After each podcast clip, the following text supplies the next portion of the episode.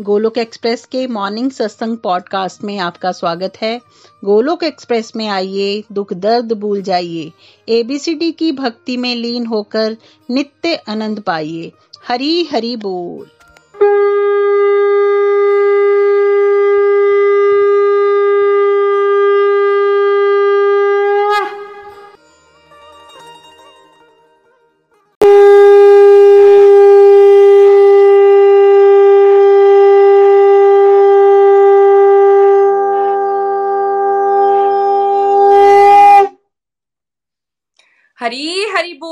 हरी हरी बोल। जय श्री कृष्ण एवरीवन मैं चंदा, आप सभी की सत्संग होस्ट और स्पिरिचुअल दोस्त, आप सभी का इस स्पेशल सत्संग में स्वागत करती हूँ। सबसे पहले फ्रेंड्स हम प्रेयर्स के साथ स्टार्ट करते हैं। हरी हरी बोल। जय श्री कृष्णा, चैतन्य, प्रभु नित्यानंदा। श्री अद्वैत गदाधर शिव साद गौर भक्त वृंदा। हरे कृष्णा हरे कृष्णा, कृष्ण कृष्णा, हरे हरे। हरे राम हरे राम राम राम, हरे Hare. Busy through the body free as a soul हरे हरि बोल, हरे हरि बोल। Transform the world by transforming your न शस्त्र पर, न शास्त्र पर। न धन पर और ना ही किसी युक्ति पर। हे प्रभु, मेरा जीवन तो आश्रित है, केवल और केवल आपकी कृपा शक्ति पर। गोलोक एक्सप्रेस में आइए, दुख दर्द भूल जाइए एबीसीडी की भक्ति में लीन होके नित्य आनंद पाइए। घर घर मंदिर, हर मन मंदिर, हर हर Mahadev. Welcome to Mahashivratri reflection सत्संग फ्रेंड्स आप सभी जैसा कि जानते हैं कि जब भी कोई स्पेशल स्पेशल इवेंट होता है, कोई स्पेशल सेलिब्रेशन होती है, उसके बाद रुक के हम उसको बहुत अच्छे से और सेलिब्रेट करते हैं और साथ में रिवाइज करते हैं कि हमने उस पर्टिकुलर सत्संग से क्या सीखा। जैसे कि अभी हमारा महाशिवरात्रि स्पेशल फोर सत्संग हुए, जिसमें प्रीति भाभी ने बहुत ही प्यारी तरह से भगवान शिव के बारे में और उनके बारह ज्योतिर्लिंगों के बारे में चर्चा करी। इस मंच के माध्यम से सबसे पहले तो मैं प्रीति भाभी का ही तहे दिल से आभार प्रकट करना चाहती हूँ, क्योंकि फ्रेंड्स इन बारह ज्योतिर्लिंगों के बारे में मैंने आज तक कभी सुना भी नहीं था। मुझे ये तो पता था कि ज्योतिर्लिंग होते हैं, होते कितने हैं, वो भी मुझे नहीं पता था और नाम तो मैंने कभी सुना भी नहीं था। तो इस मंच के माध्यम से ही मैं प्रीति भाभी का तहे दिल से बहुत आभार प्रकट करती हूँ। थैंक यू सो मच और इस शिवरात्रि ये वाली शिवरात्रि में मेरे ये शिवरात्रि मेरे लिए कैसे स्पेशल रही ये मैं आपको बताऊँगी अभी। फ्रेंड्स uh, जैसा कि मैंने आपको बताया कि बारह ज्योतिर्लिंग की कथाएँ जो मैंने फ़र्स्ट टाइम सुनी उससे पहले थोड़ा सा तो हमें ये पता था कि शिवरात्रि वाले दिन भगवान शिव का जो हमारे परम पिता है और माता पार्वती का विवाह होता है। हम लोग मंदिर वंदिर भी जाते थे। मैं जल चढ़ाने हमेशा से ही बचपन से ही मंदिर जाती थी जल चढ़ा के आती थी और रात को ना हमारे चंबा में नवाला होता था जहाँ पे आ, मतलब नवाला मीन्स जागरण और मैं ना अपनी मम्मा के साथ उस नवाले में बैठ जाती थी। क्यों? ताकि मुझे अगले दिन स्कूल ना जाना पड़े छुट्टी हो जाए मेरी। और नवाले में पूरी रात बैठना मम्मा के साथ लेकिन समझ नहीं आता था भाव कोई नहीं थे। बट बैठना है, जागरण करना है। उसके बाद जैसे जैसे बड़े होने लगे तो फिर एजुकेशन पढ़ाई वढ़ाई की तरफ़ ध्यान चला गया। लेकिन जब गोलोक एक्सप्रेस ज्वाइन करा ना तो धीरे धीरे धीरे, स्टेप बाय स्टेप समझ में आने लगा कि भगवान जी के प्रति हमारे भाव होने कैसे चाहिए। उसके बाद जब भगवान जी के प्रति भाव की बात आई तो इस बारी गोलोक एक्सप्रेस ने एक बहुत ही स्पेशल हम सभी के लिए एक बहुत ही प्यारा जागरण अरेंज कराया था। और इस बार जब मैं उस जागरण में बैठी तो मुझे भोलेनाथ स्पष्ट दिखाई दे रहे थे क्योंकि जागरण से पहले जो सत्संग हुआ था ना जिसमें बारह ज्योतिर्लिंग की आ, कथा बताई गई थी उसमें बताया गया था कि शिवरात्रि वाले दिन भगवान शिव इतने हैप्पी होते हैं इतने हैप्पी होते हैं कि दुनिया में जहाँ पे भी शिवलिंग होगा ना वो वहाँ पे विराजमान हो जाएँगे।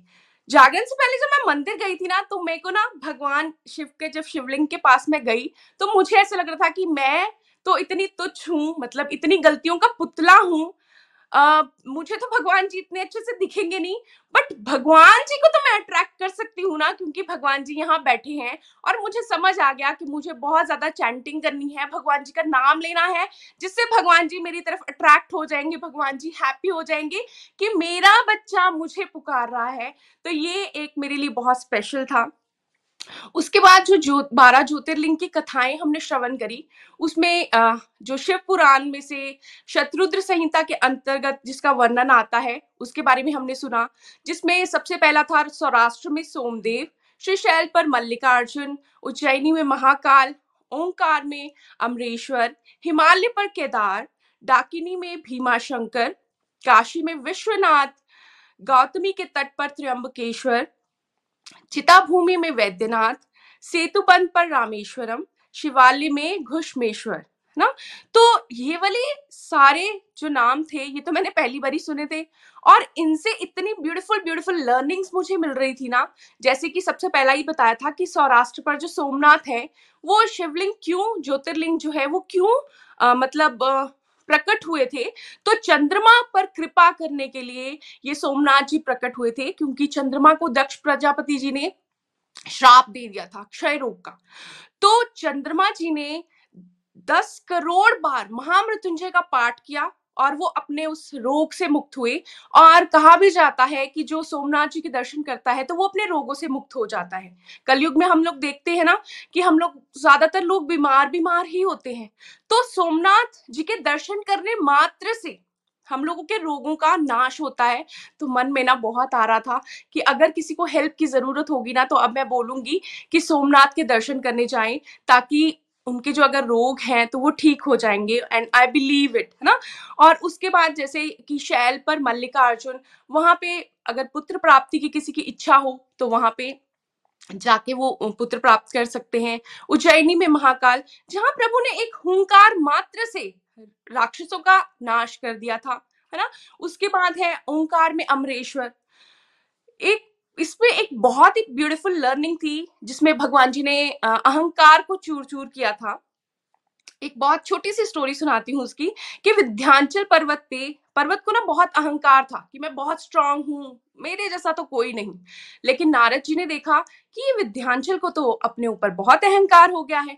तो उन्होंने क्या करना स्टार्ट किया? सुमेरु पर्वत की बढ़ाई करना स्टार्ट कर दी। जैसे ही बढ़ाई करी तो विध्यांचल पर्वत की तो जैसे तारे जुड़ गई कि अच्छा मेरे से सब श्रेष्ठ कैसे कोई हो सकता है? तो फिर उन्होंने नारद जी से पूछा, क्यों वो श्रेष्ठ है? मेरे में क्या कमी है? मैं भी तो सब कुछ करता हूँ। तो उन्होंने बोला कि आप में अहंकार है। जब तक नम्रता नहीं आएगी तो आप सर्वश्रेष्ठ नहीं हो सकते। इससे लर्निंग लेने वाली ये है कि हम लोगों के साथ भी तो ऐसा ही होता है ना? हम लोगों में भी तो कितना अहंकार होता है। कोई बोल के तो दिखाए कि तेरे में कमी है। तारे जुड़ जाती हैं एकदम से, है ना? और अब क्या समझ में आया कि नम्रता होनी चाहिए? और अब एक और बात क्या समझ आई? नम्रता आएगी कैसे? जब हम भगवान जी के शरणागत हो जाएँगे। भगवान जी के शरणागत हो जाएँगे और साथ में विध्यांचल पर्वत ने क्या किया? भगवान जी के शरणागत हुए और उन्होंने बोला कि भगवान जी, आप मेरे ऊपर विराजमान हो जाइए।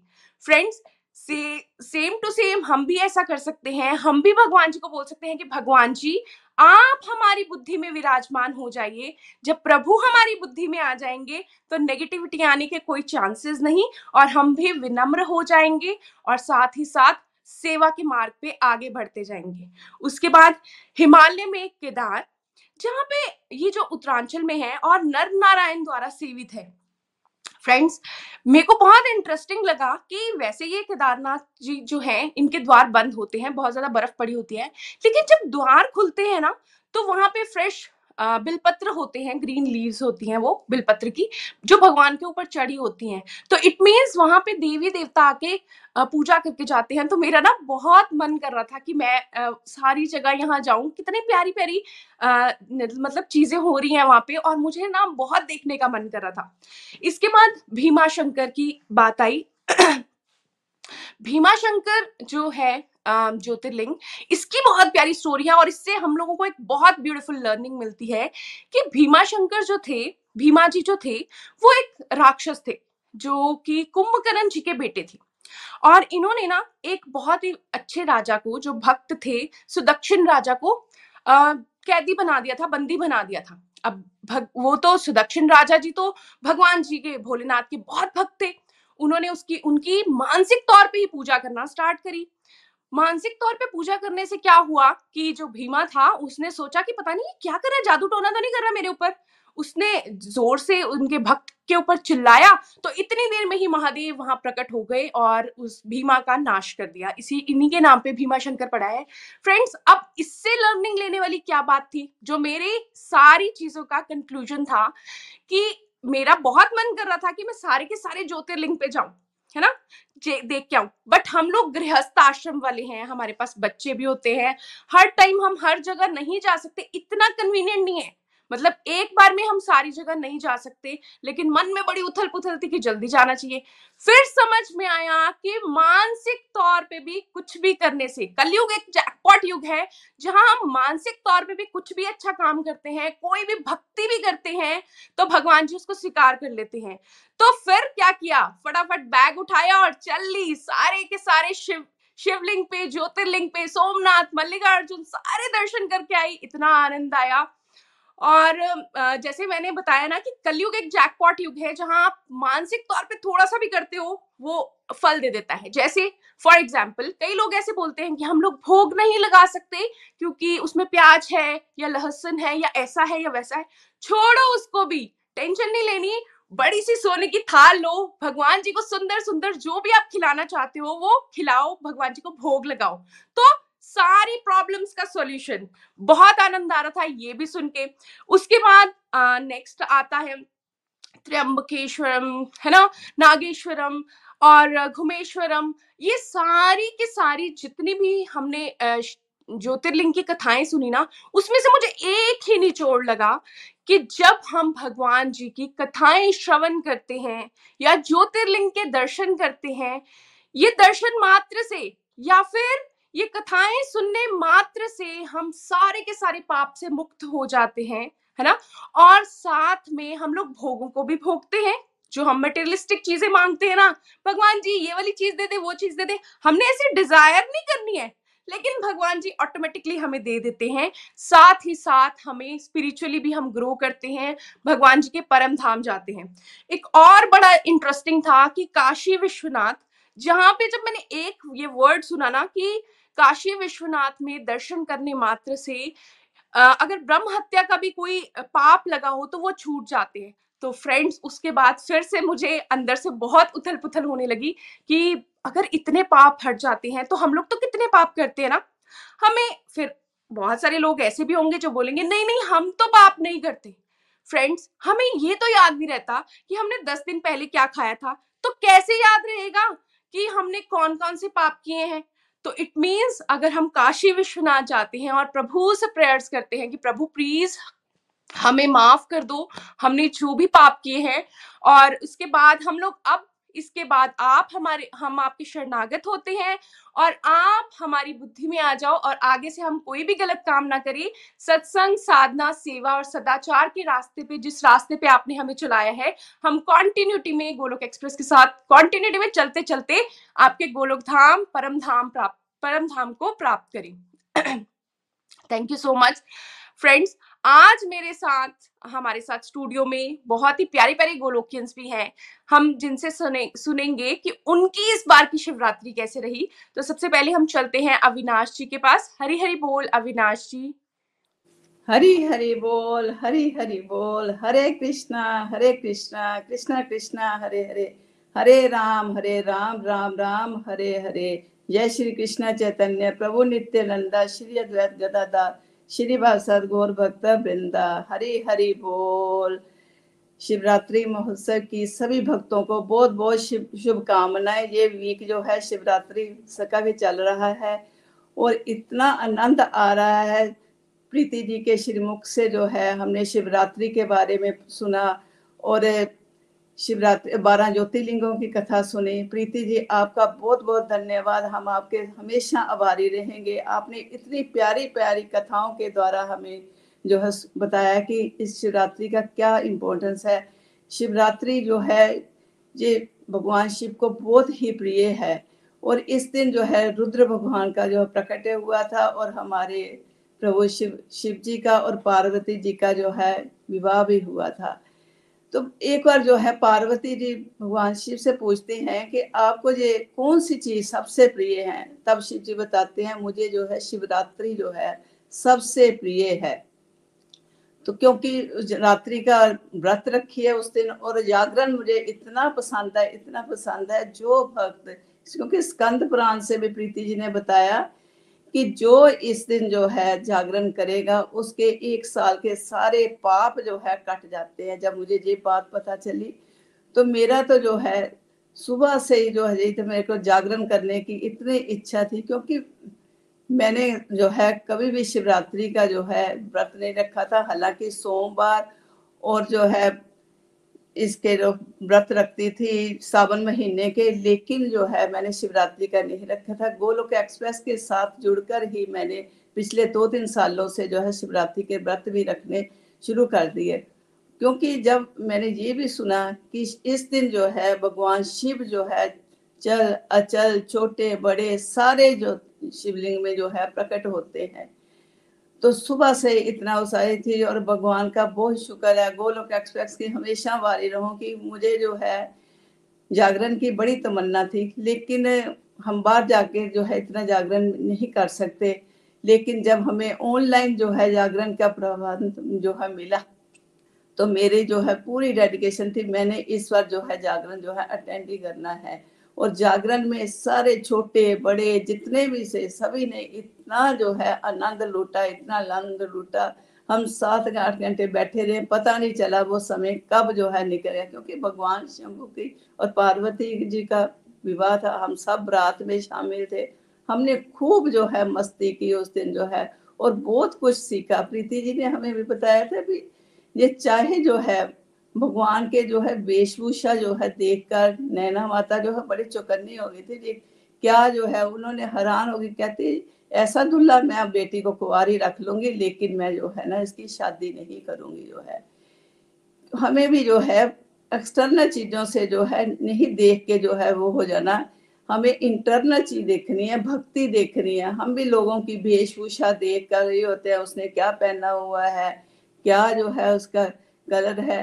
हमें हमेशा जो है भक्ति को देखना है। और दूसरा जो है, जब उन्होंने बताया एक एक चीज़ का उन्होंने वर्णन किया कि कैसे उन्होंने वेशभूषा में सर्फ पहन, माला पहनी हुई है। सर्फ जो है, हमें निर्भयता सिखाता है।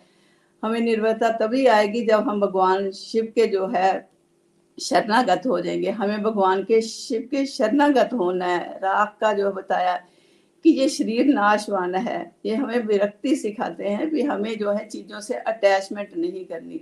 भगवान शंभु जो है, शुभ है। वो शिव ही सब कुछ करता, डरता है। वो हमारे माता पिता है। जिस सारी सृष्टि का सृजन संहार सब कुछ उनके द्वारा ही हो रहा है। और भगवान शिव के देख परिवार से, उनके आचरण से हम बहुत कुछ सीख सकते हैं।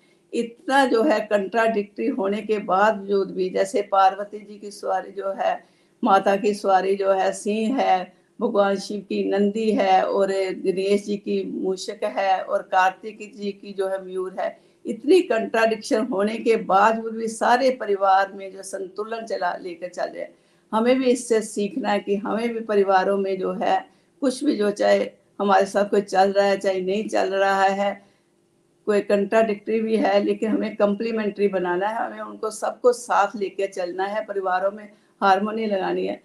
हमें शिव जी जो है करना में ही है, दयालु है, वो हमेशा हमारे भाव को देखते हैं, हमेशा हमें जो है नाम जप करते रहना है, चाहे कोई भी जाप करिए, हमें शिव भक्तों की रिस्पेक्ट करनी है।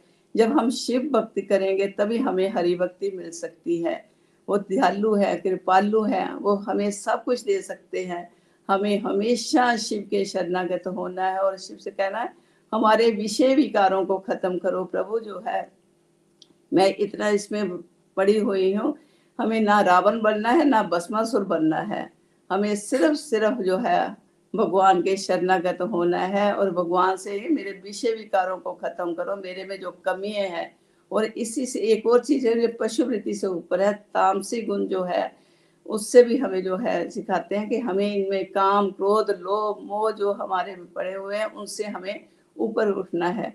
और उसके बाद उन्होंने जब जब ये बताया ना कि ये जो शिव जी है, छोटे, बड़े, सब शिवलिंग में जो है स्थापित रहते हैं तो मेरा भी जो है बड़ा मन हुआ। फिर मैं भी जो है उस दिन जो है सुबह से ही जो है मैं पहले मंदिर गई, फिर काफ़ी जो है सारा दिन मेरा नाम जाप सब कुछ जो है चलता रहा। 108 से ऊपर माला जो है वो की, अपनी हरि नाम की भी की और जिनकी शिव महामंत्रुंजा पाठ की भी की जो है, क्योंकि हमें पता चला महामंत्रुंजा पाठ हमें जो है, जीवों को जो है इतनी जो है मुक्ति देता है, उसके सारे कष्ट दूर हो जाते हैं। और इसमें से उनके सारे छोटे बड़े शिवलिंग में स्थापित है, लेकिन इनमें से जो है बारह ज्योतिर्लिंग जो है बहुत ही फ़ेमस है। जिनमें से है सोमनाथ, जो पहला शिवलिंग है, ज्योतिर्लिंग है, मल्लिकार्जुन, महाकालेश्वर, ओंकारेश्वर, जो उज्जैन में है, केदारनाथ, भीमा शंकर, काशी विश्वनाथ, त्रिमकेश्वर, वैद्यनाथ, नागेश्वर और रामेश्वर और दुमकेश्वर।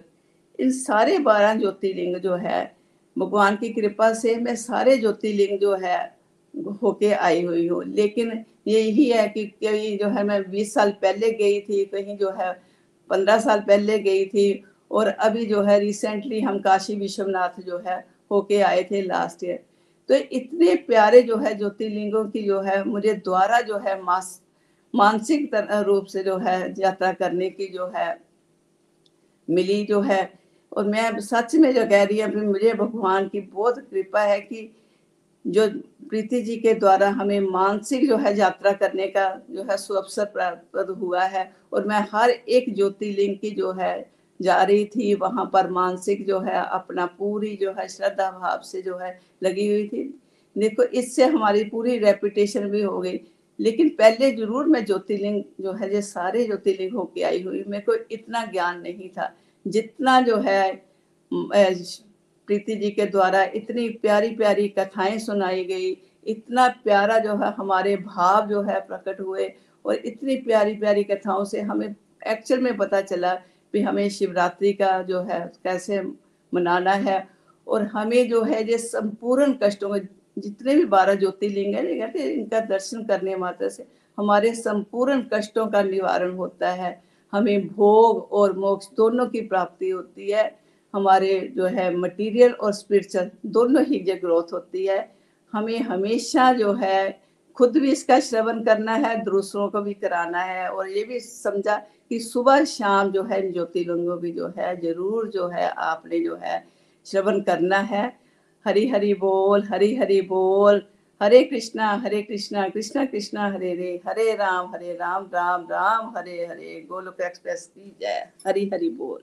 बोल, हरी हरी बोल। Thank you so much Avinash ji. बहुत आनंद आया आपको सुन के। और सच में आप बहुत ब्लेस्ड हो कि आप इन सारी ज्योतिर्लिंग की जो उनमें जाके आए हैं आप। और अपनी भी मैं बात बताऊँ तो मैं भी बहुत ब्लेस्ड हूँ। मुझे ब्लेसिंग्स काउंट करने आ गई। मैं थर्टी थ्री ईयर्स ओल्ड हूँ, लेकिन कभी मुझे ये ब्लेसिंग नहीं समझ में आई कि मैं शिव भूमि चंबा में रहती हूँ है ना जहाँ ये शिव की भूमि बोली जाती है। और आज तक तो मुझे कभी इसके बारे में आ, मतलब ये ब्लेसिंग्स नहीं काउंट हुई लेकिन अब ऐसा लग रहा है क्योंकि मैं शिव भूमि में रही इसीलिए भगवान जी की मेरे ऊपर भी इतनी ज़्यादा ब्लेसिंग्स है। हर क्षण अब तो मैं अपनी ब्लेसिंग्स ही काउंट करती रहती हूँ। जो पहले एक लंबी लिस्ट होती थी ना नेगेटिविटीज की, कि मुझे ये नहीं मिला, वो नहीं मिला, वो नहीं मिला, ऐसा नहीं हुआ, वैसा नहीं हुआ, अब वो सारी कट ऑफ़ हो गई है और बहुत आनंद आया आपको सुन के। आप व्रत रख पाए, जागरण आप कर रहे थे और साथ में जब हम ये कथाएँ सुनते हैं ना तो हमारे अंदर बहुत प्यारी प्यारी डिवाइन क्वालिटीज भी आ जाती हैं। जैसे आपने बताया कि निर्भयता, है ना? हम लोग जब से कथा श्रवण करना स्टार्ट करा है, हम लोगों के अंदर भी एक एक तरह से हम निडर हो गए हैं, हमें डर नहीं लगता ज़्यादा। और लगता भी है तो हम भगवान जी के आगे ही शरणागत हो जाते हैं कि प्रभु, अब हम क्या कर सकते हैं? अब आपको ही करना है। उसके बाद ये एक्सेप्ट हमने कर लिया है कि हम लोगों ने सभी ने एक दिन मरना है। वरना मैं तो मरना वर्ड भी धीरे से बोलती थी कि अच्छी बात नहीं है इसको बोलना कि सारे सुन के बोलेंगे कि ये क्या गंदी बातें कर रही है। इनफैक्ट कोई करता भी था तो मैं ऐसे बोलती थी, यार मरने वरने वाली बातें मत किया करो, गंदी बातें होती है ये। लेकिन अब हमने एक्सेप्ट कर लिया है कि जो शरीर है वो नाशवान है और हम लोगों ने सभी ने जाना है भगवान जी के धाम धाम और साथ में फैमिली में बैलेंस कैसे बनाना है ये भी हमने ये कथाओं के माध्यम से ही समझा। तो सच में ही बहुत आनंद आया आपको सुन के। Thank you so much next हम चलते हैं मंजू जी के पास डेली हरी हरी बोल।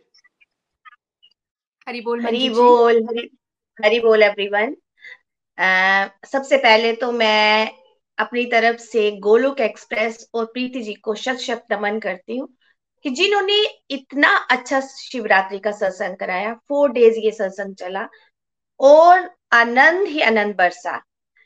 और मैं सच बोलू, मैं चंबा में पैदा हुई और मैं भी शिव जी को बहुत मानती हूँ। पर जब इस बार मैंने शिवरात्रि की ये चार सत्संग सुने तो मैं सच कहती हूँ, मुझे महादेव जी से प्यार हो गया, इश्क हो गया ना जिसको कहते हैं, मुझे सच में वो हो गया महादेव जी से। और जो उन्होंने ज्योतिर्लिंग की कथा सुनाई, बारह ज्योतिर्लिंग, मुझे तो सच में, मैं एक काउंसलर हूँ, अपना स्कूल भी रन कर रही हूँ। बारह ज्योतिर्लिंग के बारे में तो मालूम था कि हमारे यहाँ पे इंडिया में बारह ज्योतिर्लिंग है, पर कभी ये मालूम नहीं था कि उनके नाम क्या, वही दो तीन जो सोमनाथ के बारे में, काशी के रामेश्वरम के बारे में सुना था।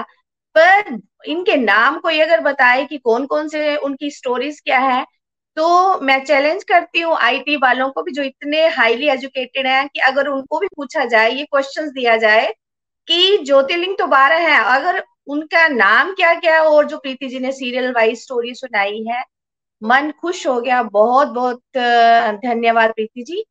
और मैं इस सत्संग से इन चार सत्संग में मेरी क्या लर्निंग क्या बनी मैं आपके साथ शेयर करना चाहती हूँ। सबसे पहले तो जब हम भगवान महादेव का स्वरूप ही देखते हैं तो वो अमंगल वेशधारी है तो हम क्या सोचते हैं कि अरे ये तो इन्होंने सांप गले में डाल रखा है ये भस्म लगा रखी है। जब हम वो चीज़ें देखते हैं ना हम इंसान भी यही करते हैं। हम जब इंसान बाहर के किसी आ, हम बाहरी दुनिया को कैसे जज करते हैं? अरे, इसका घर कैसा है? इसका पहनावा कैसा? ये रहता कहाँ? हम ये चीज़ें देखते हैं। और अगर हम महादेव शिव का देखें तो उन्होंने पहना क्या है? भस्म लगाई है, कैलाश में रहते हैं। तो हमें इन चीज़ों को नहीं देखना है। हमें क्या करना है कि जो उनकी अंदरूनी भक्ति है, उनकी आत्मा कैसी है, हमने उस चीज़ को पकड़ना है। मैंने एक तो उनके अमंगल वेश, और देखो जब भगवान विष्णु ने जब उनको तैयार करा और इतना सुंदर तैयार करा दूल्हा की शायद ही वो, कोई दूल्हा ऐसा तैयार हुआ हो और उनका नाम भी चंद्रशेखर रखा उस टाइम तो हमें इंसान की अंदरूनी आत्मा से प्यार करना, उसके अंदर चीज़ क्या, उस तत्व को पकड़ना है हमने। एक तो मैंने ये सीखा। दूसरा, मैंने उनकी वेशभूषा से क्या सीखा? हमें, मैं सच कहती हूँ, मुझे ना सांप से बड़ा डर लगता है। तो जैसे वो टीवी में भी आ जाते हैं तो मैं ऐसे करती हूँ कि नहीं, मुझे डर लगता है।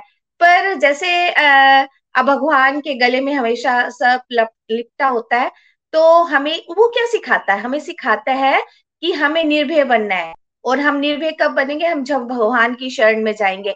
हम क्या करते हैं? हमारे मन में बहुत डर है। हम इंसान है ना, हमारे मन में ये डर रहता है, अरे, हमारा कोई कोई बुरा ना कर दे, हमारे से कोई रूठ ना जाए, हमारे से कोई अलग ना हो जाए, हमारा बिज़नेस कैसा चलेगा? हम बाहरी चीज़ों को देखकर हमारे मन में बहुत डर है। पर भगवान कहते हैं कि जब हम भगवान के साथ जुड़ेंगे, भगवान की शरणागति जाएँगे तो हमें वो डर भी नहीं रह जाएगा। तीसरा, हमने चंद्रमा को देखा, उनके शीश पे हमेशा चंद्रमा रहता है। तो चंद्रमा से हमें क्या सीख मिलती है? हम तो कभी सोच भी नहीं सकते कि चंद्रमा से हमें ये सीख मिलती है। चंद्रमा जो है, कृष्ण पक्ष में क्षीण होता है और शुक्ल पक्ष में बढ़ता है। तो हमें मैंने क्या सीखा? उसमें बताया जाता है कि टाइम मैनेजमेंट कि हमें टाइम मैनेजमेंट कैसे करनी है, किस, कैसे हमारे पास टाइम बहुत थोड़ा है, कभी कम है, कभी ज़्यादा है तो हमें क्या करना है कि उस टाइम को यूटिलाइज करना है। हमें हमेशा बाहरी मेटेरियलिस्टिक चीज़ों में नहीं खोना है, हम अगर उस टाइम का यूटिलाइज करेंगे, क्योंकि भगवान कहते हैं कि अगर हम इसका यूज़ नहीं करेंगे तो हम ऐसे ही मानव जन्म में बार बार आते रहेंगे। अगर और अगर हमें गोलुक एक्सप्रेस से बार बार सिखाया जा रहा है कि गोलुक धाम पहुँचना है तो हमेशा हमें ये चंद्रमा का भी फैक्टर से हमेशा याद रखना चाहिए कि हमारे पास टाइम बहुत कम है हमने उस चीज़ को भी पकड़ना है। और फोर्थ मैंने क्या सीखा कि हमारे हम लोग क्या उनकी वेशभूषा से हमने क्या सीखा कि वो नंदी की सवारी करते हैं। नंदी की सवारी से क्या सीखा? उनके में सबके वाहन अलग अलग है। माता पार्वती का शेर आ, उनका मूषक गणेश जी का और कार्तिक जी का मोर और भगवान का नंदी बैल है। और सर्प भी रहता है, ये सबके भाव अलग हैं। सबके भाव अलग हैं, सबके अलग अलग चीज़ें हैं। हम भी ऐसे ही परिवार में रहते हैं, जिसके सारे, सबका व्यवहार अलग अलग होता है, पर हम तब भी इकट्ठे नहीं रह सकते और सब एक दूसरे के शत्रु अगर देखा जाए, पर हम एक एक छोटा सा परिवार होता है, हम उसमें भी इकट्ठे नहीं रह सकते। हमें ये भगवान जी के परिवार से सीखना है कि सबके अलग अलग चीज़ें हैं, कोई किसी को मार देता है, पर हमें अपने परिवार में एकजुट होकर रहना है। और मैंने एक चीज़ और क्या सीखी भगवान से कि भगवान तामसिक गुण को जो है, तामसिक गुण को हैंडल करते हैं। हम अपने घर में एक बच्चे को हैंडल नहीं कर सकते हैं। और भगवान तो आप ये सोचिए कि तामसिक गुण कितने लोग हैं, राक्षस हैं, और कितने तामसिक गुण वाले लोग हैं। भगवान उनको हँसते हँसते हैंडल करते हैं। तो हमें भी क्या करना है कि तामसिक गुण वालों के साथ भी हमें अगर प्यार से रहेंगे, उनको कैसे हैंडल करना है? हम जैसे मैं जब स्कूल में काउंसलर थी तो मैं अपनी टीचर्स को या कुछ कुछ स्टाफ होता था, प्रिंसिपल भी रही मैं तो मतलब उनको हैंडल नहीं कर सकती थी मैं। और भगवान तो ये सोचिए कि तामसिक गुण वालों को हैंडल करते हैं। तो हमें उनकी ये, इनसे भी ये सीख लेनी चाहिए। और भगवान जो है, भगवान ने हमें ये सीखा है भगवान बहुत ही करना में ही है। भगवान राख से क्या सीखा? है उन्होंने जो भस्म लगाते हैं वो हमें विरक्ति सिखाते हैं कि भगवान, हमें क्या करना है? हम हमेशा लालच में फंसे रहते हैं कि ये ये घर मेरा है, ये मेरा बेटा है, ये मेरी बेटी है, ये मेरे हस्बैंड है। अपने इन मोह मोह फंसे रहते हैं। पर हमें हमेशा ये भी ध्यान रखना चाहिए कि नहीं भाई, हमारी डेथ भी होनी है और हमारी मृत्यु भी होनी है। तो हमें क्या करना है कि इस चीज़ को हमेशा ध्यान में रखना है। जब हम किसी के संस्कार पे जाते हैं, तब हम जब पहुँचते हैं ना अंदर तो हमारे मन में कितना होता है कि नहीं यार, इसकी डेथ होगी। और उस टाइम ये बोर्ड पे काफ़ी सारी चीज़ें लगी होती हैं, जो कोटेशन लगे होते हैं, हम उसको पढ़ते हैं और हम सोचते हैं, नहीं, सबने, हमने एक दिन आना है। तो पर हमें कब याद आता है? जब हम शमशान घाट जाते हैं, तब हमें ये चीज़ें याद आती हैं। पर भगवान का स्वरूप अगर हमेशा हमारे सामने रहेगा ना तो हमें हमेशा याद रहेगा कि नहीं, हमें भी एक दिन हमारी भी डेथ होनी है और हम भी ऐसे ही मिल जाएँगे। तो हमें क्या सीखना है? विरक्ति और भगवान क्या देते हैं? भगवान जो है, वो खुद सारे भक्तों को, वो तो बड़े भोलेनाथ है और बहुत जल्दी खुश होते हैं। जब मैं छोटी थी ना तो मैंने भी पच्चीस सोलह सोमवार का व्रत रखा था। और किस लिए रखा था? कि वो प्रसाद बनता था, आटे का प्रसाद बनता था, चूरमा बनता था, उसको खाने के लिए। और मैं प्रीति जी का बहुत आभार व्यक्त करती हूँ कि उन्होंने बहुत अच्छे से हमें इस शिवरात्रि के बारे में बताया। थैंक यू हरी हरी बोल जी, हरी बोल। हरी हरी बोल मंजू जी, वो प्रसाद खाने के लिए तो मैं भी वेट करती होती थी। बहुत आनंद आया आपको कि सोमवार को हमको प्रसाद मिलेगा। जो लोग व्रत रखते थे, मेरी मम्मा व्रत रखते थे तो मुझे ऐसा लगता था कि प्रसाद भी मिलेगा। हम लोग कितनी लालच करते थे ना छोटी छोटी चीज़ों की, लेकिन भाव नहीं आते थे। तो थैंक्स टू गोलोक एक्सप्रेस जिनकी वजह से हमारे प्रभु के प्रति भाव जागृत हुए हैं, बहुत आनंद आया आपको सुन के। देखिए फ्रेंड्स जब हम भक्ति के रास्ते पे चलना स्टार्ट कर देते हैं ना मोस्टली हम ऐसे बोलते हैं, यार, ज्ञान कहाँ है? हमने कभी कुछ पढ़ा ही नहीं, हमको पता ही नहीं है भक्ति के मार्ग पे क्या करना चाहिए। तो जब हम एक बार स्टेप एक स्टेप आपने बार बार सुना होगा कि अगर हम भगवान की तरफ़ एक स्टेप चलते हैं तो भगवान जी सौ कदम हमारी तरफ़ आते हैं। तो एक बार स्टार्ट तो कीजिए, महामंत्र से स्टार्ट कीजिए जब आप एक बार स्टार्ट करते हैं तो ऑटोमेटिकली ज्ञान बढ़ना स्टार्ट हो जाता है। जैसे अभी मंजू दीदी बोल रहे थे कि इतने, जैसे सभी, बाकी भी कोलोकियंस बोल रहे थे कि हमें पता नहीं होता था, लेकिन जैसे जैसे भक्ति के रास्ते पे हम आगे चलते हैं, भगवान जी खुद हमें आगे का रास्ता दिखाते हैं और हमारे ज्ञान को भी बढ़ाते हैं। और साथ साथ में देखिए, आपने टाइम मैनेजमेंट करना सीखा। हम लोगों को प्रैक्टिकल लाइफ में भी, जैसे अगर हम कहीं पे भी वर्क कर रहे हैं तो हमें टाइम मैनेजमेंट करना आना चाहिए, है ना? तो ये कहाँ से सीखा? सत्संग से। कोई गेस्ट भी नहीं कर सकता कि हम सत्संग सुनते सुनते इतनी अच्छी अच्छी चीज़ें सीख लेते हैं जो हमें पता भी नहीं होता। उसके बाद हमारे अंदर विनम्रता आ रही है तो हम लोग सभी सिचुएशंस को टैकल कर, करते हैं। चाहे हम लोग घर में रहते हैं या हम आउट आउटसाइड घर के बाहर जाते हैं, कहीं जॉब करते हैं तो हम लोगों को ना सिचुएशन को हैंडल करना आ जाता है। तो ये सब कब होता है? प्रभु की कृपा से होता है। तो एक बार सत्संग सुनना आप सभी स्टार्ट कीजिए तो आपके अंदर भी ऑटोमेटिकली ये सारी की सारी डिवाइन क्वालिटीज आना भी स्टार्ट हो जाती है और हमारा ऑटोमेटिकली ज्ञान भी बढ़ना स्टार्ट हो जाता है। थैंक यू सो मच और इसके बाद हम लोग प्रेयर सेगमेंट की तरफ़ भी चलते हैं कि जो भी व्यूअर्स हमें देख रहे हैं और कोई प्रेयर्स करवाना चाहता है तो आप कमेंट बॉक्स में लिख सकते हैं। और साथ ही साथ हमारे सारे गोलोकियंस का ये ये सेवा रहेगी कि आप एक या दो माला एटलीस्ट डेडिकेट कर सकते हैं। हरी हरी बोल thank you so much next हम चलते हैं किरण जी के पास। हरी हरी बोल, देहरादून। हरी बोल। हरी हरी बोल, हरी हरी बोल। हरे कृष्णा हरे कृष्णा। कृष्णा कृष्णा, हरे हरे। हरे राम हरे राम। राम राम, हरे हरे। हरी हरी बोल एवरीवन हरी हरी बोल। तो इस मंच से मैं सबसे पहले प्रीति भाभी और निखिल भैया का धन्यवाद करना चाहूँगी, जिन्होंने इतना प्यारा अनलिमिटेड ज्ञान हमें दिया। देखिए, गोलोक एक्सप्रेस के माध्यम से हम लोग हर फेस्टिवल को जो है वो इंजॉय करते हैं, मनाते हैं। और मनाते तो हैं, और साथ साथ में उसके अंदर जो इतनी अनलिमिटेड डीप नॉलेज जो है, वो भी हम ले पा रहे हैं गोलोक एक्सप्रेस के माध्यम से। क्योंकि आ, मैंने ये देखा है कि जब ये हमारा ये शिवरात्रि का स्पेशल सत्संग हुआ और इसमें हमने चार सत्संग जो बारह ज्योतिर्लिंगों के बारे में कथाएँ सुनी तो मैंने भी कभी भी ये कथाएँ कभी भी नहीं सुनी थी ना मुझे इतनी नॉलेज थी। और जिस तरह से मैंने अब सुना तो हर चीज़ का महत्व समझ समझ में आया। जैसे कि बचपन से ही हम लोग भगवान शिव पे जल अर्पित कर रहे हैं लेकिन इस बार जिस जब मैंने सत्संग में सुना कि शिवरात्रि वाले दिन जो है, वो भगवान हर शिवलिंग में जो है, वो ज़रूर उस टाइम पे, वैसे तो भगवान हमेशा ही रहते हैं, लेकिन उस टाइम पे हर छोटे बड़े शिवलिंग में भगवान जी आते हैं। तो जब ये बात सुनी तो मन में और ज़्यादा भाव जो थे, वो आ गए। और वही वाली बात है, जब मानो तो मैं गंगा, माँ हूँ, ना मानो तो बहता पानी। जब हम कोई चीज़ भाव से करते हैं तो फिर वहाँ भगवान जो है वो प्रकट होने में देर नहीं करते। जिस तरह से हमने बारह ज्योतिर्लिंगों के बारे में सौराष्ट्र में जिस तरह सोमनाथ जी, श्री मल्लिकार्जुन जी, महाकाल जी, अमरेश्वर जी, केदारनाथ जी भीमा शंकर जी, विश्वनाथ जी त्रंबकेश्वर जी, वैद्यनाथ जी, नागेश्वर जी, रामेश्वरम जी और घोषमेश्वरम जी। तो ये सारे ज्योतिर्लिंगों के बारे में हमने सुना मैंने तो पहली बार ही सुना, क्योंकि वही जिस तरह से गोलोकिंग भी कह रहे हैं कि हमने सुने थे कुछ और इतना डीप नॉलेज नहीं थी।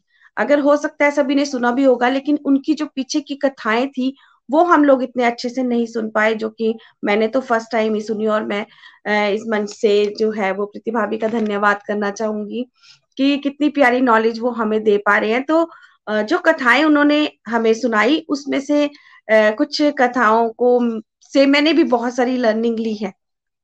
जैसे कि सबसे पहले का हमारा था कि भगवान शिव और पार्वती का, मल्लिकार्जुन, जो दूसरे नंबर के हमारे शिवलिंग है, वो जब स्थापित हुए तो उनकी जो कथा थी मुझे बहुत अच्छी लगी, मैंने पहले भी सुनी है कि जब भगवान शिव शंकर और पार्वती मैया का विवाह होता है तो उनके दो पुत्र होते हैं, कार्तिकेय और गणेश जी। तो उनमें आपस में विवाद होता है कि बड़ा मैं हूँ तो मेरा विवाह पहले होना चाहिए, लेकिन गणेश जी कहते हैं कि मेरा। और जब भगवान शंकर और पार्वती मैया ने उनको कहा कि आप विश्व का जो है परिक्रमा करके आएँगे तो कार्तिकेय जी तो चले गए, लेकिन भगवान गणेश जी, जिनका वाहन मूषक था तो उन्होंने कहा कि मैं कब तक करूँगा? तो उन्होंने देखी किस तरह से अपनी बुद्धि चलाई और उन्होंने भगवान शिव शंकर और पार्वती मैया को बिठाया और उनकी सात बार परिक्रमा की। तो उनका विवाह पहले हो गया। तो इससे हमें ये लर्निंग मिलती है कि सच में माता पिता जो है, वो हमारे सर्वस्व हैं। उन, उन्हें, उनकी परिक्रमा करके उन्होंने सारे विश्व की परिक्रमा कर डाली। तो ये वाली कथा जो थी मुझे बहुत ही अच्छी लगी। और दूसरी थी हमारे जिस तरह से आ, मैं देहरादून में रहती हूँ तो हमारे बिल्कुल पास में ही है केदारनाथ जी लेकिन मैं कभी भी नहीं गई। लेकिन अब कथा श्रवण करने के बाद हर जगह जाने का कि प्रभु हर जगह जाने का हमें दर्शन देने का सौभाग्य प्राप्त हो। तो केदारनाथ जी केदारनाथ जी का जो वो भगवान जी का वो पांचवा लिंग है जो कि हमारे उत्तरांचल में है तो उनकी कथा नर और नारायण कि भगवान नर और नारायण ने जो था, वो शिवलिंग प्रकट करवाया था कि जब भगवान नर यानी कि, नर यानी कि अर्जुन और नारायण यानी कि भगवान श्री हरि। तो वो जब भगवान जी की सेवा करते थे बद्रीनाथ में और वो इतनी ज़्यादा उन्होंने भक्ति की तो भगवान प्रसन्न हुए और उन्होंने वर मांगने के लिए बोला तो भगवान बद्रीनाथ में वो प्रकट हुए थे और एक बार जो पांडव थे वो वहाँ पे आए और उन्होंने वो स्वर्गारोहण करने के लिए जा रहे थे, धरती को छोड़ के। उन्होंने सोचा कि यहाँ पे भगवान, हमने सुना है कि भगवान है तो हम यहाँ पे जो है वो दर्शन करते हैं भगवान के। तो भगवान वहाँ पे महिष के रूप में आते हैं और जैसे वो युधिष्ठिर जी उनको देखते हैं, वो कहते हैं, यहाँ इतनी बर्फ़ पड़ी हुई है तो यहाँ पे तो कोई भी नहीं हो सकता तो ये भगवान ही। होंगे। तो वो जैसे ही उनको पकड़ने लगते हैं तो उस टाइम पे भगवान जो है वो धरती में समा रहे होंगे। तो उनका मुख तो चला गया था धरती में, लेकिन पीछे से उन्होंने, पांडवों ने उनको पकड़ लिया था तो वहीं पे वो उस तरह के ही वहाँ पे प्रकट हो रखे हैं भगवान जी। तो आज की डेट में भी, क्योंकि यहाँ बहुत बर्फ़ पड़ती है केदारनाथ जी में तो जब, अः, यहाँ पे कपाट खुलते हैं मंदिर के, जब मंदिर खुलता है तो वहाँ पे बेलपत्र जो है वो बिल्कुल हरे रंग के होते हैं आज भी। यानी कि आज भी वहाँ पे नर और नारायण जो है वो भगवान जी की पूजा अर्चना करते हैं। और पूजा अर्चना करते हैं तो इसीलिए वहाँ पे जो बेलपत्र है वो ग्रीन कलर के होते हैं क्योंकि इतना टाइम तो मंदिर बंद होता है। फिर भी वहाँ पे भगवान जी की पूजा अर्चना होती है और जोतें भी जो है वो दो जगह होती है। तो इस तरह से जो है ये कथाएँ हैं और बहुत प्यारी प्यारी सी कथाएँ जो है वो भाभी ने हमें श्रवण करवाई, जिनका कि अगर हम लोग उसमें से लर्निंग लर्निंग ले तो बहुत सारी अनलिमिटेड लर्निंग जो है वो भी हम ले सकते हैं। जैसे कि भीमा शंकर की कथा है तो किस तरह से भगवान जी जो हैं वो जो भीमा थे, वो उन, उनका जो और स्वभाव था, वो राक्षसी प्रवृत्ति का था। लेकिन उन्होंने किस तरह से भगवान जी ने उन्हीं के नाम पे जो था, वो वहाँ पे अपना एक शिवलिंग जो था प्रकट किया। यानी कि भगवान कितने ज़्यादा दयालु हैं कि जो कि अपने भक्तों के ऊपर तो कृपा करते ही करते हैं, लेकिन इस तरह के राक्षसों, दुष्टों पे भी करते हैं। और रामेश्वरम की कथा भी मुझे बहुत ही आनंदमयी लगी। किस तरह से भगवान राम, सीता मैया और लक्ष्मण जी जब वहाँ पे भगवान जी की आराधना करते हैं और किस तरह से रावण जो है वो पूजा करवाते हैं और फिर तब भगवान राम जो है रावण के चरण स्पर्श करते हैं। यहाँ से दयालुता देखिए भगवान की। और फिर ये भी मांगते हैं कि आप मांगिए कि आपको गुरु दक्षिणा में क्या चाहिए। और गुरु दक्षिणा में आ, सभी हैरान होते हैं कि कहीं उन्होंने माता सीता को मांग लिया तो क्या होगा।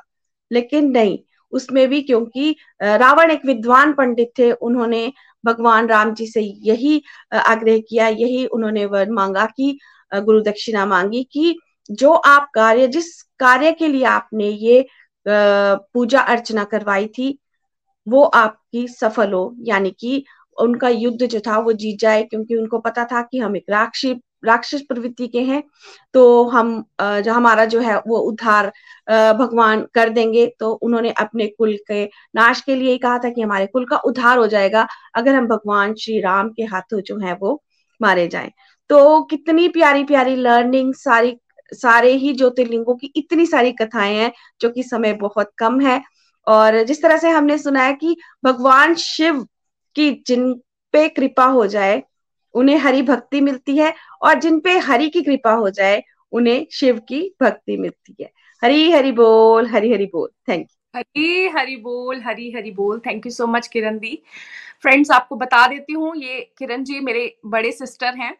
और इन्होंने बहुत अच्छा अच्छा बताया कि गोलोक एक्सप्रेस का सच में ये फीचर बहुत ही अच्छा है कि हम लोग कोई भी फ़ंक्शन को सेलिब्रेट करते हैं, उसके बाद हम रुक के उसको प्रॉपरली रिवाइज करते हैं, जिससे हम लोग हर एक कंसेप्ट को बड़े अच्छे से क्लियरली उसको समझ पाते हैं। इनफैक्ट मुझे भी ये गोलोक एक्सप्रेस का फीचर बहुत अच्छा लगता है, क्योंकि इतना उसको हम रिपीट करते हैं, पहले प्रीति भाभी करते हैं, फिर होस्ट करते हैं, फिर सभी रिव्यू, रिव्यूअर्स रिव्यू देते हैं तो मुझे ना इतना अच्छा लगता है क्योंकि मैं इतनी रिवीजन तो मैं नहीं कर सकती। बट जब हम सत्संग के माध्यम से उसको बार बार बार बार सुनते हैं इतना रेपिटेशन में तो वो बहुत अच्छे से हमारा कंसेप्ट जो है वो क्लियर हो जाता है। और प्रभु की विशेष कृपा हम पे हुई है कि हम लोग गोलोक एक्सप्रेस के साथ जुड़े हैं। थैंक यू सो मच इसके अलावा जो केदारनाथ है तो उसकी तो हमने, दोनों बहनों ने प्लानिंग कर ली है कि इस बार ही जब केदारनाथ के दरवाजे खुलेंगे तो हम लोग भी जाएँगे वहाँ दर्शन करने के लिए।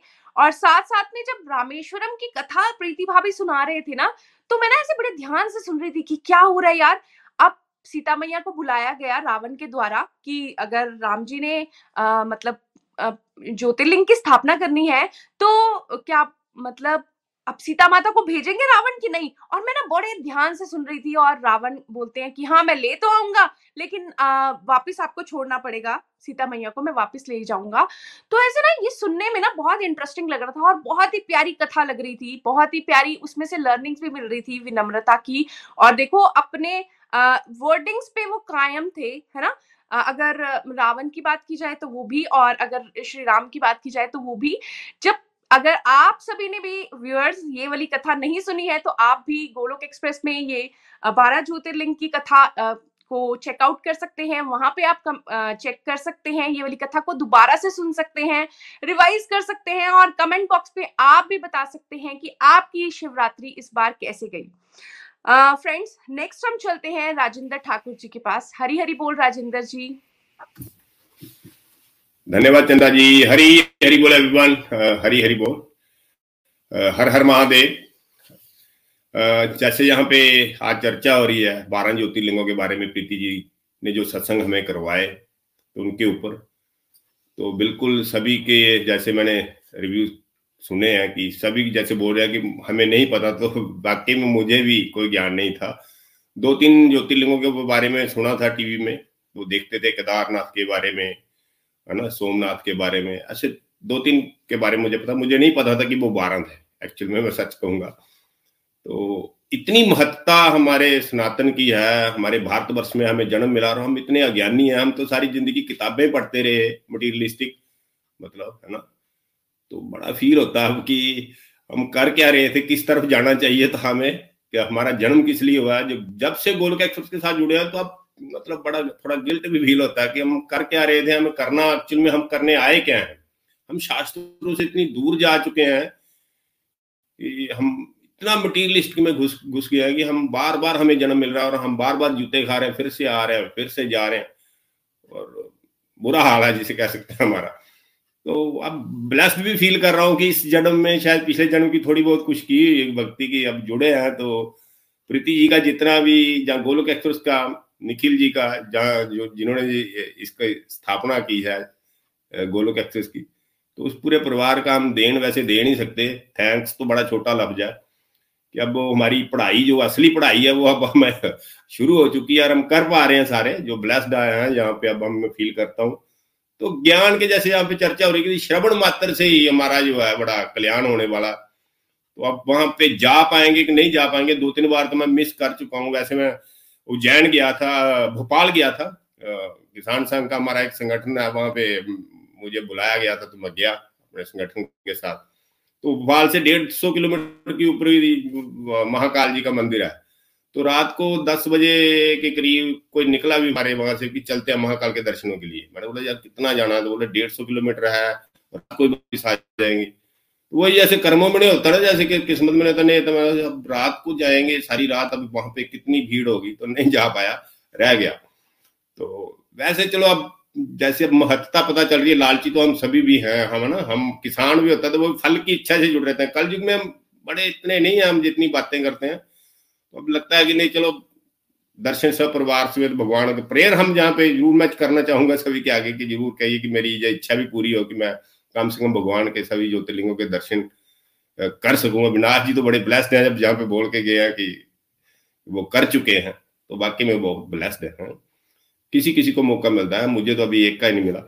तो हम कथाओं के माध्यम से भगवान के, भोलेनाथ जी के बारे में सुना तो सभी ने हम, कि वो बड़े दयालु हैं। उन्होंने राक्षसों तक का उद्धार किया, रावण को कितने बार दिया, उनको पता भी है कि मैं मतलब लेकिन वो अपने भक्त, जो भी उनकी भक्ति करता है, वो उनको बर ज़रूर देते हैं, जो भी माँगता तो अब हमें क्या मांगना है? अब जहाँ इस प्लेटफॉर्म के माध्यम से जहाँ निखिल जी बताते हैं कि हमें मटीरियलिस्टिक नहीं मांगना चाहिए, क्योंकि हम फिर से फंस जाएँगे। तो हमें अपनी मुक्ति, भक्ति यही मांगनी चाहिए, जिससे भगवान जो होते हैं, वो फिर खुश होते हैं, क्योंकि अगर हम फिर से वही बार बार तो हम फिर से फंस जाएँगे। वैसे भगवान बड़े दयालु हैं, हमें बार बार मौका दे रहे हैं, जहाँ से अपने जीवन यात्रा को सफल करने के लिए ये हमें भक्ति की तरफ़ जैसे हम जहाँ पे हैं। तो जैसे गणेश कार्तिक जी की एक कथा के एक शिवलिंग के ऊपर प्रीति जी ने बताया तो मुझे बहुत बड़ी अच्छी लगी कि देखिए भगवान गणेश जो है, वो बुद्धि के देवता भी माने जाते हैं। और कार्तिक भगवान जो है, वो उनका जो बाण है, वो मयूर है। तो गणेश जी ने जैसे उनको भगवान भोलेनाथ जी और माता पार्वती जी ने बोला कि जो भी हमारा, उन दोनों बेटों की परीक्षा लेना चाह रहे थे कि कौन सा बेटा हमारा लायक है, बुद्धि का है, ज़्यादा मतलब तेज की वो चेक करना करना चाह रहे हैं कि जो भी इस पूरे ब्रह्मांड की सात बार परिक्रमा करके आएगा, उसकी हम शादी कर देंगे। तो जो भगवान कार्तिक है, उनका वाहन जो है, मयूर है, वो मोर की जैसे सवारी करके वो निकल जाते हैं उसी वक्त तुरंत। मैं जल्दी से आ जाऊँगा। उनको पता है कि गणेश जी का वाहन तो चूहा है तो ये कर नहीं पाएगा तो मेरी शादी पहले होगी। तो वो गणेश भगवान जो है, वो उनको ज्ञान बुद्धि के दाता बड़े ज्ञानी है। उन्होंने वही माता पार्वती और सात परिक्रमा ली और बोला बोला, मेरी तो यात्रा पूर्ण हो गई। मेरी शादी करिए। तो भगवान तो सब मतलब पूरे ज्ञानी है, उनको पता है ये बुद्धि के तो वो जीत जाते हैं और कार्तिक भगवान थोड़े नाराज़ हो जाते हैं, फिर भगवान भोला उनको मनाते हैं। मतलब ये कथाएँ सुन के जहाँ पे पता चलता है कि अपने माता पिता के बारे में हमें शिक्षा जहाँ से मिलती है कि हमें अपने माता पिता की कैसे रिस्पेक्ट भी करनी चाहिए, जिसको हम केवल, मैक्सिमम माह में कल जो हम अवॉइड कर जैसे माता पिता को तो हम बिल्कुल कई बार कुछ भी बोलते हैं कुछ भी करते हैं या छोड़ते भी हैं कि कुछ लोग तो कर भी रहे हैं। तो बड़ा ज्ञान मिल रहा है गुरुओं के माध्यम से। तो जितना भी थैंक्स कीजिए वो कम है। प्लेटफॉर्म से जुड़े बहुत सारी भक्ति के बारे में शक्तियों के बारे में मन में अब विश्वास हो गया है कि, जो ये जो भक्ति है यही मनुष्य का जो है वो उद्धार करने वाली है। हम सभी को भगवान की तरफ़ जो है वो अपना झुकाव रखना चाहिए जीवन को सफल करने के लिए। तो इस प्लेटफॉर्म के माध्यम से जैसे रामेश्वरम की एक कथा जो थी, वो रावण को जब बुलाया गया वहाँ पे, देखिए वो वो तुम ही जो भगवान प्रभु श्री राम जी की जो है वो करोगे पूजा वहाँ रामेश्वरम जी की। तो क्योंकि भगवान पूजा करना चाह रहे हैं, भगवान रावण के ऊपर हमला करने से पहले। तो पंडित को आसपास नहीं था तो उन्होंने रावण को वो जामन जी को बता, बोला बोला गया कि वो रावण जी को संदेशा दे के आइए कि भगवान जो है वो भगवान शिव की पूजा करना चाहते हैं और पंडित चाहिए। तो रावण से बड़ा कोई पंडित नहीं था तो वो जाते हैं जामन जी वहाँ पे तो उनको बुलाते हैं वो रावण को। मतलब पता तो होता है मैं पंडित हूँ ज्ञानी वो भूल चुका होता है वैसे मतलब पूरी अपनी अहंकार में। काफ़ी पाप वो कर चुका होता है। तो फिर वो आता है वैसे उस युग के जो रावण भी था, मैं सोच रहा था वो कितना अच्छा है कि वो अपने दुश्मन का उद्धार करने के लिए आते हैं, वो इतने ज्ञानी हैं। तो वाक्य में सुन के बड़ा ज्ञान होता है कि वो आते हैं और वर में बाता सीता को भी मांग सकते थे, लेकिन जैसे दक्षिण का रूप, दक्षिणा के रूप में। लेकिन वो नहीं मांगते हैं, वो अपना उद्धार मांगते हैं, वो अपने कुल का नाश मांगते हैं, जिससे वो भगवान के धाम को मतलब भगवान क्या तो उनका जो है वो उद्धार हो। तो बहुत ही अच्छी लर्निंग जहाँ पे हमें मिल रही है सत्संग के माता गोलक का जितना थैंक्स किए थे वो कम ही है। तो इतना कहते हम अपनी बाणी को विराम दूँगा। हर हर महादेव, हर हर महादेव, हर हर Mahadev thank you so much Rajendra ji. बहुत आनंद आया आपको सुन के भी। और आप बिल्कुल सही बोल रहे हो। देखो, हम लोग कितने अज्ञानी है ना। वैसे तो हम पढ़े लिखे हैं। हम लोग पूरा दिन व्हाट्सएप फेसबुक न्यूज़ ये सब कुछ सुनते रहते हैं।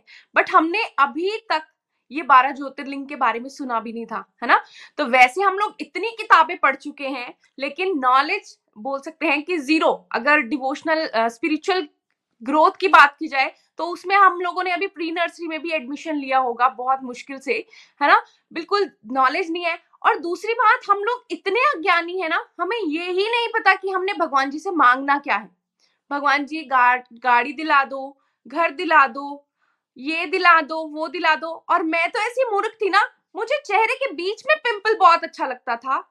तो मुझे ऐसा लगता था, भगवान जी, मेरे चेहरे के बीच में पिंपल कर दो प्लीज़ अब ऐसा लगता है कि यार मतलब कितनी बुद्धि भ्रष्ट थे हम लोग। भगवान जी से मांगते क्या थे ना? कैसी कैसी चीज़ें मांग मांगते थे? लेकिन अब समझ में आया है हमने भगवान जी से मांगना क्या है। भगवान जी से भक्ति मांगनी है, शुद्ध भक्ति मांगनी है, मुक्ति मांगनी है। मुक्ति का मतलब तो मुझे यही समझ आता था कि मर जाएँगे तो मुक्ति हो गई। स्वर्ग लोग में चले जाएँगे तो मुक्ति हो गई। बट अभी जो प्रेजेंट लाइफ है, हमने भगवान जी से उसमें भी मुक्ति मांगनी है। हमने अपने काम, क्रोध, लोभ, मोह, अहंकार से मुक्ति मांगनी है भगवान जी से, ताकि हम सत्संग, साधना, सेवा और सदाचार के रास्ते पर चलते हुए भगवान जी के परम धाम को प्राप्त हो। Thank you so much Rajendra ji. बहुत आनंद आया आपको सुन के। और व्यूअर्स जो भी प्रेयर्स करवाना चाहते हैं, आप कमेंट बॉक्स में प्रेयर्स करवा सकते हैं अपने नियर एंड डियर वन के लिए, अपनी कंप्लीट हेल्थ और हैप्पीनेस के लिए। और जो भी कोलोकियंस हैं, आप सभी भी जो है, वो माला डेडिकेट कर सकते हैं जो नीडी है हरी हरी बोल उनके लिए। नेक्स्ट हम चलते हैं सीमा शर्मा जी के पास। हरी हरी बोल सीमा जी। हरी हरी हरी बोल जी हरी हरी बोल हरी हरी बोल। माँ शिवरात्रि विजय सत्संग में प्रीति जी के श्रीमुख से हमने द्वादश ज्योतिर्लिंग के बारे में सुना और बड़ा आनंद आया। सबसे पहले तो ये जाना कि शिवरात्रि क्यों मनाई जाती है। शिवरात्रि मनाने के दो मुख्य कारण है। पहले हमें नहीं पता था। हमें ये पता था कि भगवान शिव और माता पार्वती की शादी इस दिन हुई थी। इसीलिए शिवरात्रि मनाई जाती है। लेकिन अब पता चला कि शिवरात्रि के दिन ही रुद्र का प्रकाट्य दिवस भी होता है। और इस दिन जागरण करने का बहुत महत्व है, जो कि इस बार मैंने गोलोक एक्सप्रेस के साथ जुड़कर ऑनलाइन सत्संग किया और बहुत आनंद आया। उसमें जागरण में मुझे बहुत आनंद आया, बहुत ही हमने मस्ती की। और फिर मैंने ये जाना कि बारह ज्योतिर्लिंग के बारे में, जो कि मुझे अभी तक नहीं पता था, सभी को लेकिन मेरे बहन भाई ने जो बताया है कि हम लोग दो तीन ज्योतिर्लिंग के बारे में ही जानते थे, जैसे रामेश्वर हो गए, रामेश्वरम हो गए हैं और अपने उज्जैन महाकाल हो गए, इन चीज़, इनके बारे में पता था। बाकी औरों के बारे में नहीं मालूम था। लेकिन अब मुझे पता चला है कि ये जो है बारह ज्योतिर्लिंग है इनके बारे में जो कथाएँ हैं, वो पता चली है। वो मैं शॉर्ट में आपके साथ शेयर करूँगी। क्योंकि लंबे करूँगी तो टाइम बहुत कम रह जाएगा। पहली आती है कि सोमनाथ ज्योतिर्लिंग, ये गुजरात में स्वराज नामक स्थान पर स्थित है और समुद्र के किनारे पर है। यहाँ पर चंद्रमा ने क्षय रोग से निवारण हेतु महामृत्यु जप किया था। और यहाँ पर चंद्र कुंड है, जिसमें स्नान करने से मनुष्य के सभी रोगों का नाश होता है और पापों से मुक्ति भी मिलती है। फिर आता है मल्लिकार्जुन ज्योतिर्लिंग। ये आंध्र प्रदेश में कृष्णा नदी के तट पर स्थित है। यहाँ पर भगवान कार्तिकेय जी ने माता पिता से रुष्ट होकर तप किया था, और फिर माता पार्वती मल्लिका रूप में और पिता शिव अर्जुन लिंग रूप में वहीं पर स्थित हुए थे, वहीं पर विराजमान हो गए थे। और फिर तीसरा आता है कि महाकाल ज्योतिर्लिंग। ये उज्जैन में शिप्रा नदी के तट पर स्थित है। भगवान शिव ने दुष्ण नामक राक्षस का अहंकार मात्र से वध कर दिया था, क्योंकि वो प्रभु भक्तों को हमेशा परेशान करता था। भक्तों के कहने पर प्रभु वहीं पर स्त्रीलिंग रूप में स्थित हो गए थे। फिर आता है ओंकारेश्वर ज्योतिर्लिंग, जो कि मध्य प्रदेश में नर्मदा नदी के तट पर स्थित है। विंध्याचल पर्वत के घमंड को दूर करने के लिए नारद जी ने उनका, उनको बताया कि विनम्रता से बड़ा बना जाता है, क्योंकि उनका अहंकार हो गया था। वो कहते थे कि मैं सबसे बड़ा हूँ। फिर उन्होंने बताया कि शिव भक्ति से विनम्रता आती है और विंध्याचल पर्वत ने शिव आराधना की, भगवान शिव ने खुश होकर उनको वरदान मांगने के लिए कहा तो विंध्याचल पर्वत ने उनको कहा कि आप मेरे ऊपर स्थित हो जाइए। वहाँ पर भगवान लिंग रूप में फिर विराजमान हो गए हैं। फिर पांचवा आता है, केदारनाथ ज्योतिर्लिंग। ये हिमालय के उत्तरांचल में स्थित है। यहाँ पर भगवान शिव नर अर्जुन और नारायण श्री कृष्ण की आराधना से प्रसन्न होकर रोज दर्शन देने आते थे और वहाँ पर लिंग रूप में विराजमान हो गए। फिर आता है भीम शंकर ज्योतिर्लिंग। यहाँ पर भगवान शिव ने भीम नामक राक्षस को मारा। ऋषि मुनियों के कहने पर भगवान वहाँ पर लिंग रूप में विराजमान हुए। फिर आता है काशी विश्वनाथ ज्योतिर्लिंग। ये काशी में गंगा गंगा नदी के तट पर स्थित है। कहा जाता है कि ब्रह्म हत्या पर भगवान कहा जाता है कि ब्रह्म हत्या तक का जो पाप होता है, वो भी वहाँ पर काशी में जाकर और गंगा में स्नान करने से जो है नष्ट हो जाते हैं। फिर आता है त्र्यंबकेश्वर ज्योतिर्लिंग। ये नासिक में गोदावरी नदी के तट पर स्थित है। गौतम ऋषि ने इन्हें यहाँ प्रकट किया था। उन्हीं के कहने पर भगवान शिव यहाँ लिंग रूप में विराजमान हुए थे। फिर आता है वैद्यनाथ ज्योतिर्लिंग, यह महाराष्ट्र के झारखंड में स्थित है और रावण ने नौ सिर काटकर भगवान शिव को प्रसन्न किया था और फिर ये ज्योतिर्लिंग जो है रावण द्वारा प्रकट किया गया है। यहाँ पर असाध्य रोग भी ठीक हो जाते हैं। फिर दसवां आता है नागेश्वर ज्योतिर्लिंग। ये द्वारिका यात्रा के रास्ते में गोभी तालाब पर स्थित है। भगवान शिव ने दारुक नामक राक्षस को मारकर सुप्रिया नामक भक्त की रक्षा की थी। नागेश्वर ज्योतिर्लिंग के दर्शन मात्र से ही मनुष्य के पाप नष्ट हो जाते हैं। फिर आता है रामेश्वर ज्योतिर्लिंग। जो कि सेतु बंध पर धनुष कोटि नामक पर स्थित है। शिव जी का ग्यारहवा अवतार रामेश्वर ज्योतिर्लिंग कहलाता है। इसे श्री रामचंद्र जी ने स्थापित किया था। फिर बारहवा आता है घुष्मेश्वर ज्योतिर्लिंग, जो कि जो ये ज्योतिर्लिंग जो है वो औरंगाबाद में महाराष्ट्र में स्थित है। ब्राह्मण पत्नी घुष्मा की भक्ति से प्रसन्न होकर भगवान शिवलिंग रूप में विराजमान हुए। ऐसे हैं हमारे प्रभु अपने भक्तों की भक्ति से इतनी जल्दी रीत जाते हैं कि उनकी बातों को टाल नहीं सकते हैं। और हमें भी इसी तरह निष्काम भक्ति करनी है। ताकि भगवान शिव हमारे ऊपर भी अपनी कृपा और दृष्टि बनाकर रखें।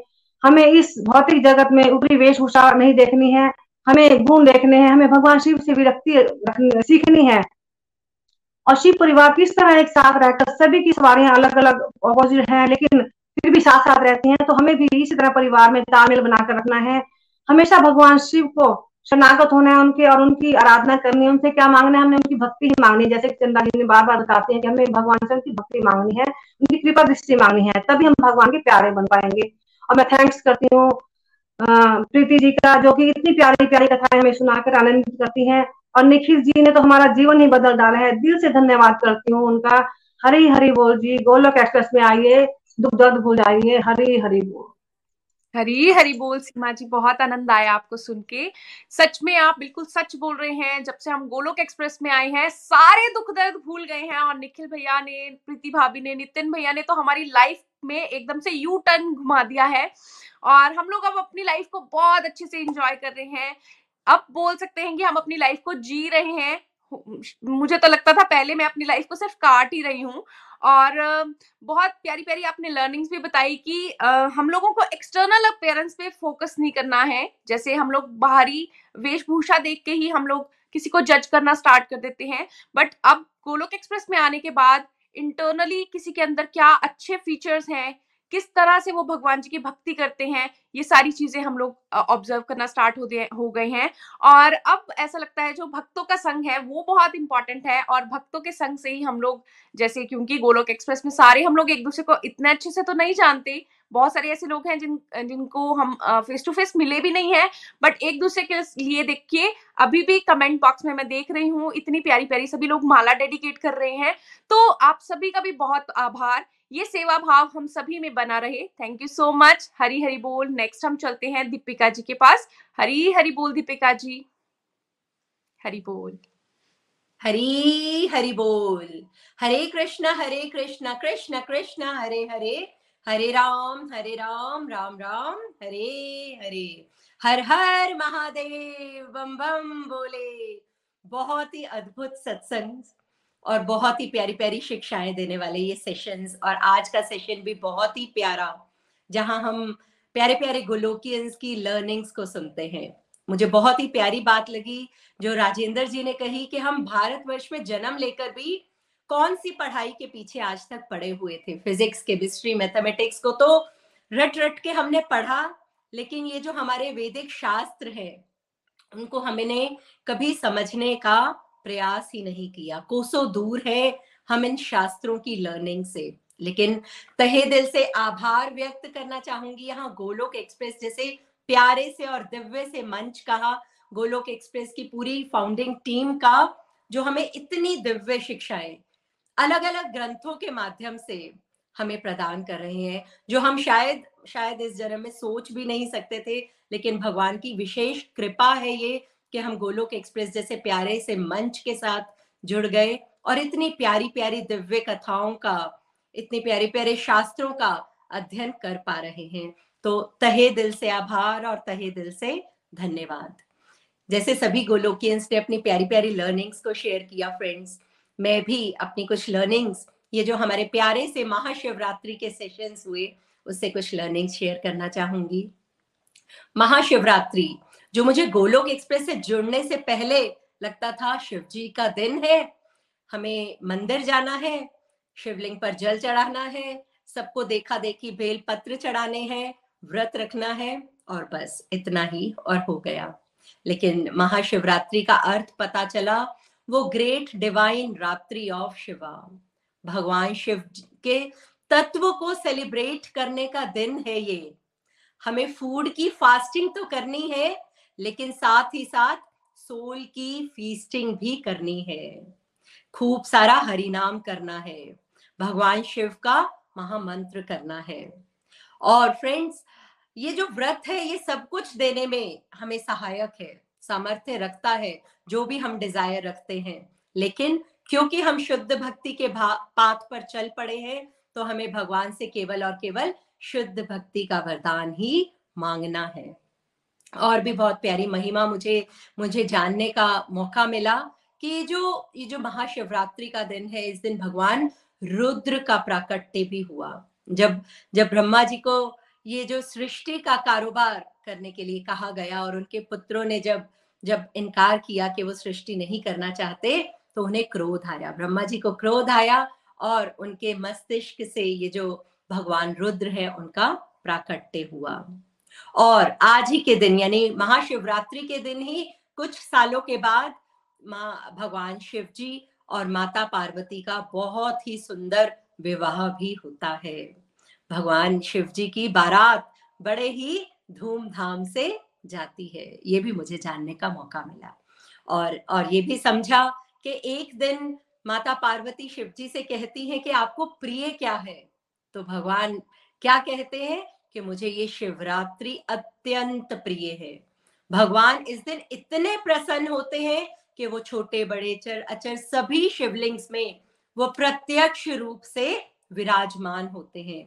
तो फ्रेंड्स जब मैंने ये लाइन सुनी तो तो जो हम शिवलिंग पर ऐसे ही बस जल चढ़ा देते थे तो उससे हमारे भावों में बहुत बहुत बदलाव आया। मुझे लगा कि कि भगवान के साक्षात हम वहाँ दर्शन कर सकते हैं। जब हम शिवलिंग पर जल चढ़ाएँ तो वहाँ हम भगवान की प्रेजेंस को फील कर सकते हैं।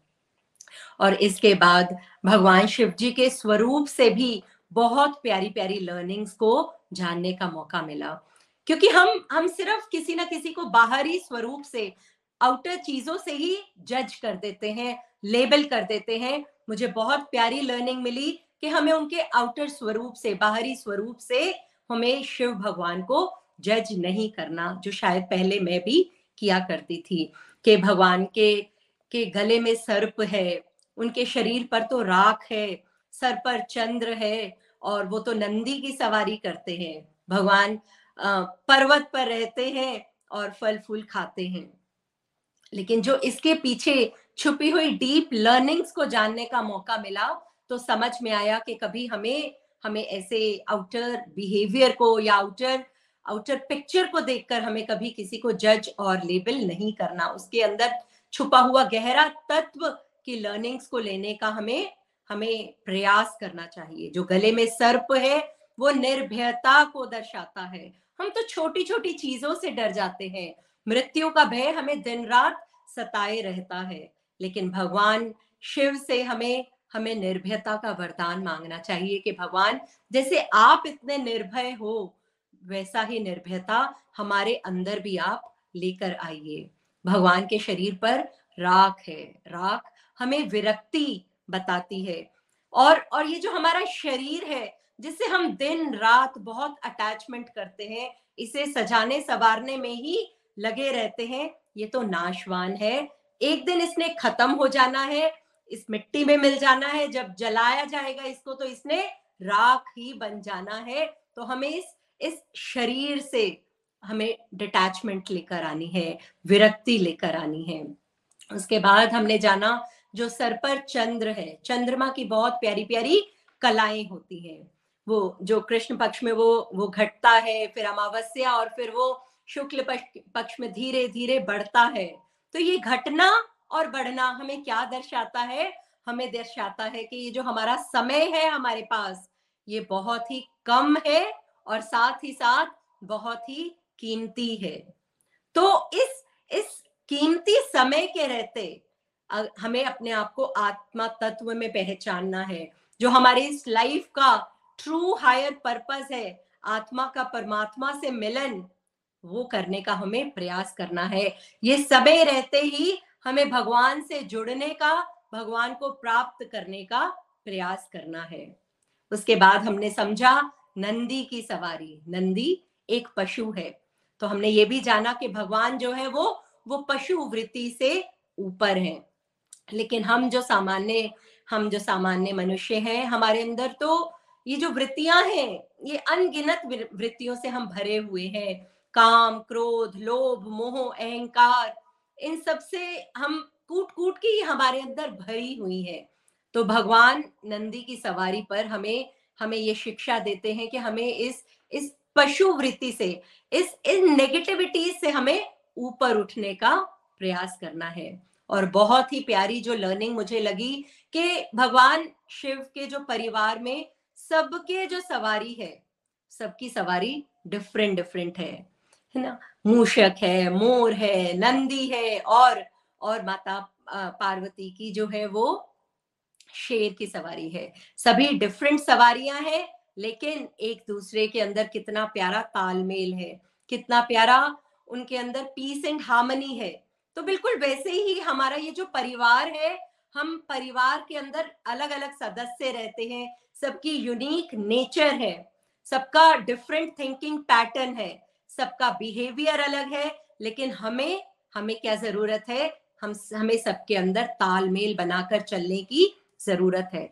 कॉन्ट्रडिक्शन है लेकिन सबके साथ कॉम्प्लीमेंट्री व्यवहार करने की ज़रूरत है। तो बहुत प्यारी प्यारी लर्निंग्स और इसके बाद हमने बारह ज्योतिर्लिंगों की भी बहुत प्यारी कथाओं को और बहुत प्यारी महिमा को भी मैंने, हमने जाना। मैं अपना पर्सनल बताऊँ तो मुझे मुझे इन ज्योतिर्लिंगों के बारे में या इनके नामों के भी बारे में दूर दूर तक कुछ भी पता नहीं था। सिर्फ़ ये पता था एक केदारनाथ है, सोमनाथ है, वाराणसी है, यहाँ पर भगवान शिव जी के कोई मंदिर है और लोग वहाँ दर्शनों के लिए जाते हैं। लेकिन फ्रेंड्स इतनी प्यारी कथाएँ सुनने के बाद और इतनी प्यारी प्यारी महिमा सुनने के बाद भगवान से डिज़ायर रखते हैं कि हमें भी इन ज्योतिर्लिंगों के भगवान दर्शन करने का सौभाग्य और सुअवसर दे। और जब हम वहाँ पर जाएँगे तो तो वो जो हमारे भाव बन गए हैं अब, जो इन कथाओं के माध्यम से हमें शिक्षाएँ मिली हैं, वो भावों के साथ जब हम वहाँ पर दर्शन करेंगे तो उसका एक अलग ही आनंद आएगा। एक बार फिर गोलोक एक्सप्रेस का तहे दिल से आभार व्यक्त करूँगी प्रीति जी का, निखिल जी का और सभी टीम मेंबर्स का कि वो हमें इतनी प्यारी प्यारी शिक्षाएँ देते हैं, इतनी प्यारी प्यारी लर्निंग्स देते हैं, हमें ये जो डिवाइन नॉलेज देते हैं, इससे हम शास्त्रों के साथ और भगवान के साथ और भी स्ट्रॉन्ग तरह से जुड़ने का प्रयास कर पा रहे हैं। हरी हरि बोल, हरी हरि बोल। Thank you so much Hari Hari बोल thank you so much Deepika ji. बहुत आनंद आया आपको सुन के भी। और जो सोल की फीस्टिंग की आप बात कर रहे थे ना, ये सच में मुझे भी बहुत अमेजिंग लगा। मैं पिछले नौ साल से शिवरात्रि का फास्ट रख रही हूँ बट उसमें मुझे भूख ही लगती थी। मुझे पूरा दिन ऐसा लगता था कि मैं क्या खाऊँगी। दूध पी लेती हूँ फ्रूट्स खा लेती हूँ ड्राई फ्रूट्स खा लेती हूँ, ये पूरा दिन मेरा ना यही प्रोसेस चलता रहता था।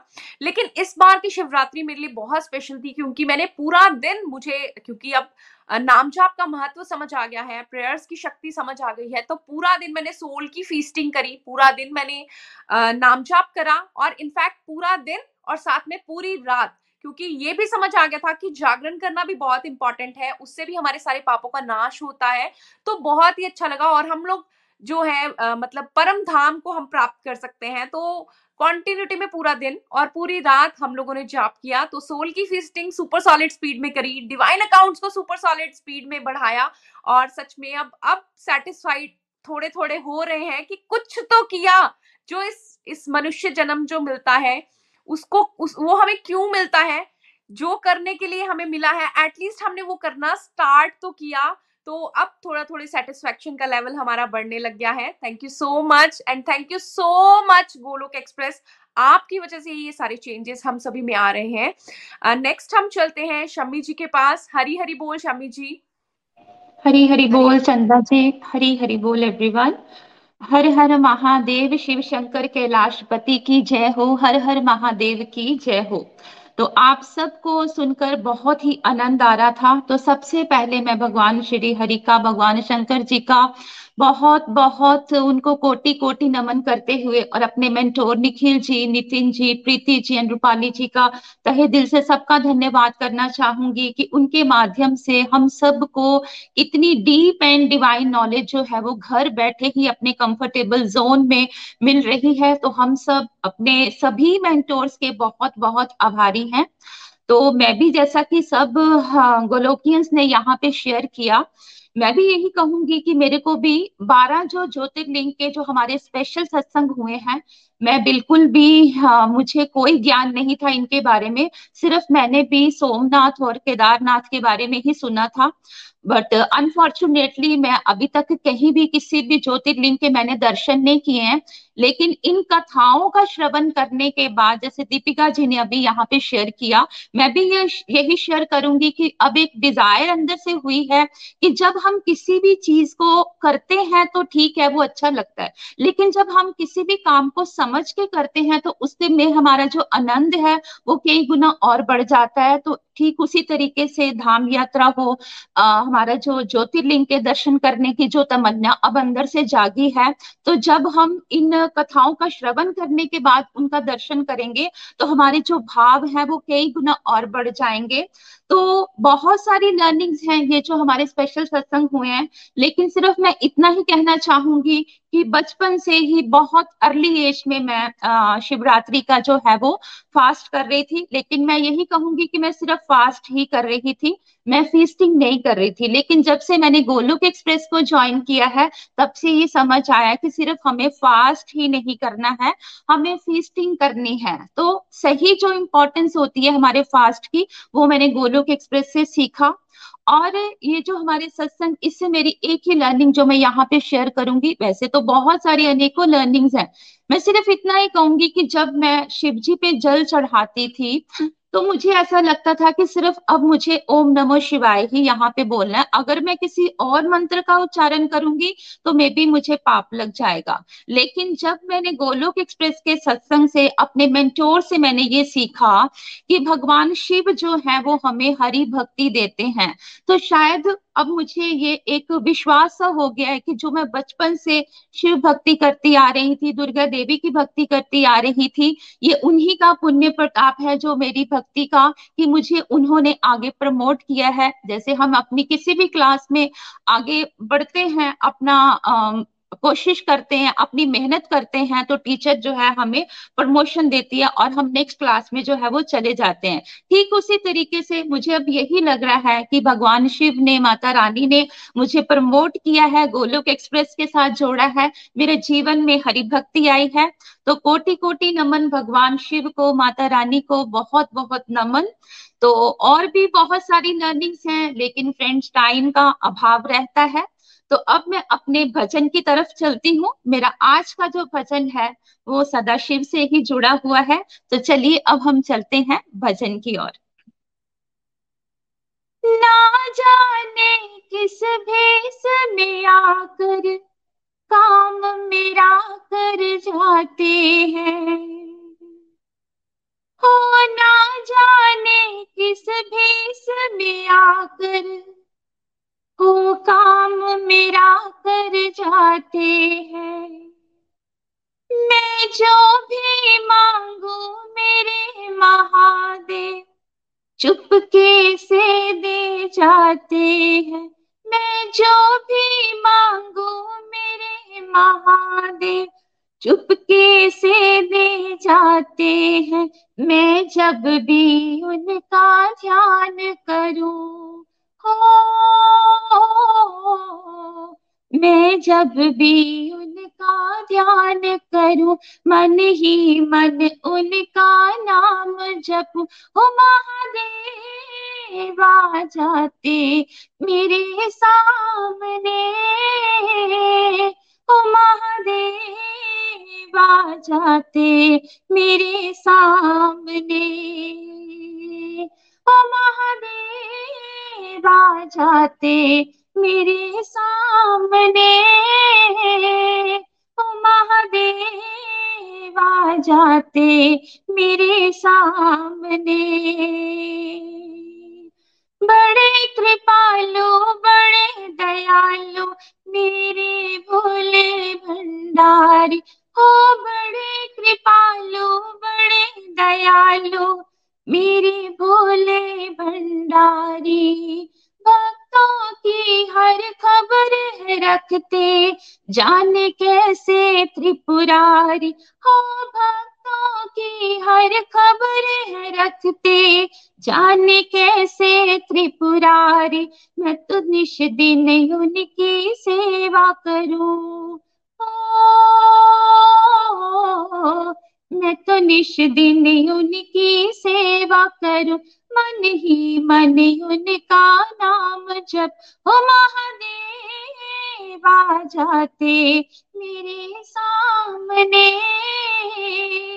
ओ महादेव, जाते मेरे सामने। महादेव जाते मेरे सामने। महादेव जाते मेरे सामने। धन दौलत वर पुत्र बांटते, फिरते महले अटारी। ओ धन दौलत वर पुत्र बांटते, फिरते महले अटारी। बस मर माए पर्वत मर घट घूमे बन के भिखारी।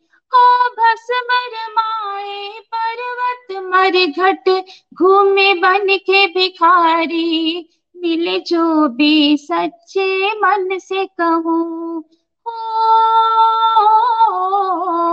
मिले जो भी सच्चे मन से कहूँ, मन ही मन, उनका नाम जपू। ओ महादेव, जाते मेरे सामने। हो महादेव, जाते मेरे सामने। वक्त पड़ा तो जग की खातिर, पी लिया का प्याला हो। वक्त पड़ा तो जग की खातिर पीली विष का प्याला हो। पाप बड़े जब जब धरती पर बने विनाश की ज्वाला हो। ओ पाप बड़े जब जब धरती पर बने विनाश की ज्वाला वो इतनी मुकेश में महिमा कहूँ। हो।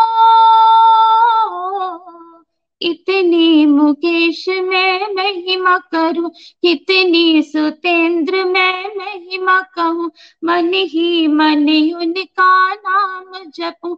मन ही मन, उनका नाम जप। ओ महादेव, आ जाते मेरे सामने। ओ महादेव जाते मेरे सामने। महादेव आ जाते मेरे सामने। ओ महादेव आ जाते मेरे सामने। ना जाने किस भेष में आकर हम मेरा कर जाते हैं। मैं जो भी मांगू, मेरे महादेव चुपके से दे जाते हैं। मैं जब भी उनका ध्यान करूँ मन ही मन, उनका नाम जप। महादेव आ जाते मेरे सामने। हो महादेव आ जाते मेरे सामने। महादेव आ जाते मेरे सामने। हो महादेव आ जाते मेरे सामने। ओ महादेव आ जाते मेरे सामने। हो महादेव आ जाते मेरे सामने। हरी हरी बोल, ओम नमः शिवाय, हर हर महादेव। तो एक बार फिर से गोलोक एक्सप्रेस का बहुत बहुत तहे दिल से धन्यवाद। प्रीति जी का, निखिल जी का बहुत बहुत विशेष रूप से धन्यवाद। हरी हरी बोल, हरी हरी बोल, जय श्री हरी हरी बोल, हरी हरी बोल शमी जी, बहुत ही सुंदर आपने भजन जो है वो हमें सुनाया है। मज़ा ही आ गया सुनकर। Thank you for sharing Hari Hari बोल, हरी हरी बोल। तो फ्रेंड्स आज इस मंच से सबसे पहले तो मैं चंदा जी का धन्यवाद करना चाहूँगी ब्यूटीफुल होस्टिंग के लिए। उसके बाद बाकी सभी डिवोटीज का, अविनाश जी, मंजू जी, किरण जी, राजिंदर जी, सीमा शर्मा जी और साथ ही साथ दीपिका जी का धन्यवाद करना चाहूँगी। बहुत ही ब्यूटीफुल अपनी लर्निंग्स जो है इन सबने आज हमारे साथ जो है वो शेयर की हैं। फ्रेंड्स गोलोक एक्सप्रेस आप सबके लिए गुड न्यूज़ लेके आया है। पहली बार गोलोक एक्सप्रेस में श्रीमद भागवतम का सप्ताह यज्ञ जो है वो होने जा रहा है, जो कि ट्वेंटी फिफ्थ ऑफ़ फेब्रवरी से लेकर थर्ड ऑफ़ मार्च तक चलेगा। ट्वेंटी फिफ्थ और ट्वेंटी सिक्स फेब्रवरी को ये कोर्स जो है वो शाम को आठ बजे लाइव सत्संग के माध्यम से होगा और ट्वेंटी सेवन से लेकर third March Monday to Friday सुबह साढ़े पाँच बजे ये कोर्स लाइव सत्संग के माध्यम में से होगा। तो आप सभी आए, सत्संग सुने और आनंद उठाएँ और साथ ही साथ अपने फ्रेंड्स को भी फैमिली मेंबर्स को भी अवेयर करवाएँ कि श्रीमद भागवतम का महासप्ताह यज्ञ होने जा रहा है तो इस अपॉर्चुनिटी को मिस ना करें स्पेशली कलयुग में।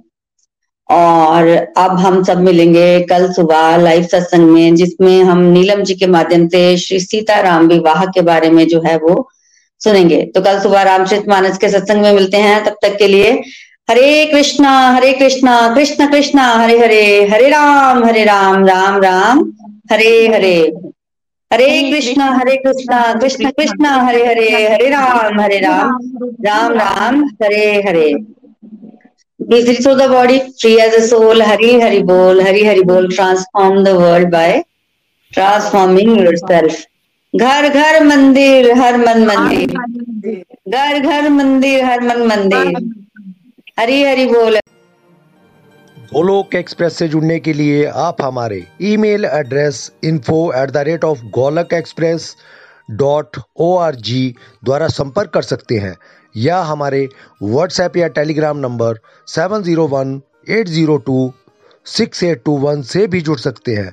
आप हमसे फेसबुक पेज और यूट्यूब के माध्यम से भी जुड़ सकते हैं। हरी हरी बोल।